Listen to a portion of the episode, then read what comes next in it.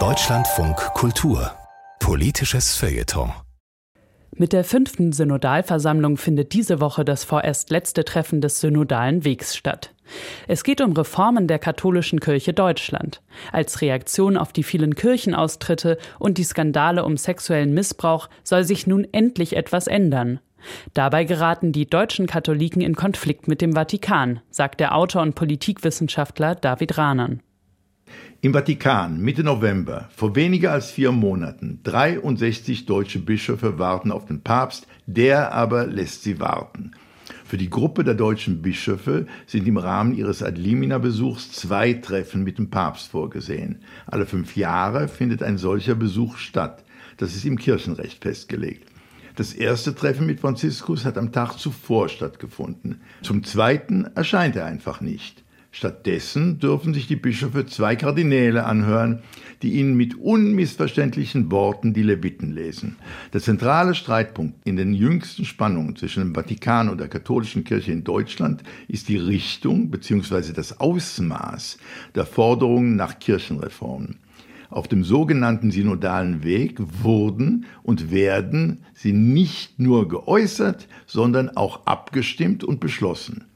Der synodale Weg ist ein gemeinsames Projekt der Deutschen Bischofskonferenz und des Zentralkomitees der deutschen Katholiken, der Laienvertretung der katholischen Gemeindemitglieder in Deutschland.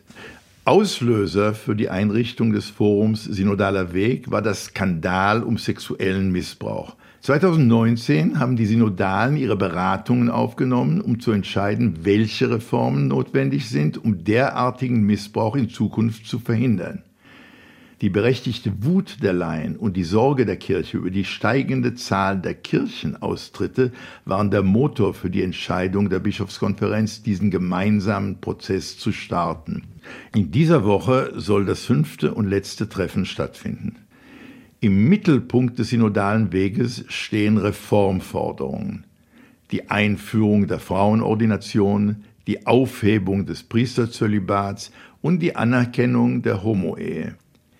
Neu sind diese Forderungen nicht. Sie haben auch nicht unbedingt mit dem Missbrauch und vor allem dessen Vertuschung zu tun. Genau hier versucht Rom auf die Bremse zu treten. Bei der Betrachtung dieser Reformforderung stellt sich die Frage, hätte eine Kirche mit Frauenordination, ohne Zölibat und mit dem Segen der Homo-Ehe den Missbrauch verhindert?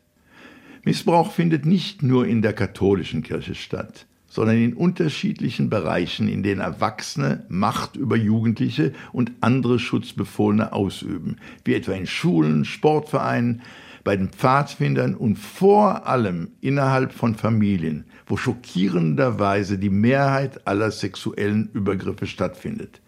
Scham und die Angst vor rechtlichen Konsequenzen führen dazu, dass sexueller Missbrauch, wenn nur möglich, vertuscht wird. Und so vermeiden es diejenigen, die es könnten, den Missbrauch anzuzeigen. In der Tat bewahren die meisten Familien, in denen Missbrauch stattgefunden hat, diesen auch als dunkles Geheimnis. Beinahe immer zu einem unerträglich hohen Preis für die Opfer. Doch was die Kirche in diesem Kontext einzigartig macht, ist ihre schiere Größe und ihre hierarchische Struktur. Die katholische Kirche ist bis heute nicht bereit, ihre institutionelle Schuld für die Vertuschung des priesterlichen Missbrauchs anzuerkennen, Verantwortung zu übernehmen und sich dafür zu entschuldigen. Doch solange die Kirche keinen Weg findet, mit ihrer eigenen Schuld umzugehen und nicht nur mit der ihrer Mitglieder, ob ordiniert oder nicht, wird keine der erhofften Reformen des synodalen Weges helfen. Die Zeit ist reif für Nostra Culpa anstelle von Culpa Aliorum, unsere Schuld anstatt die Schuld der anderen.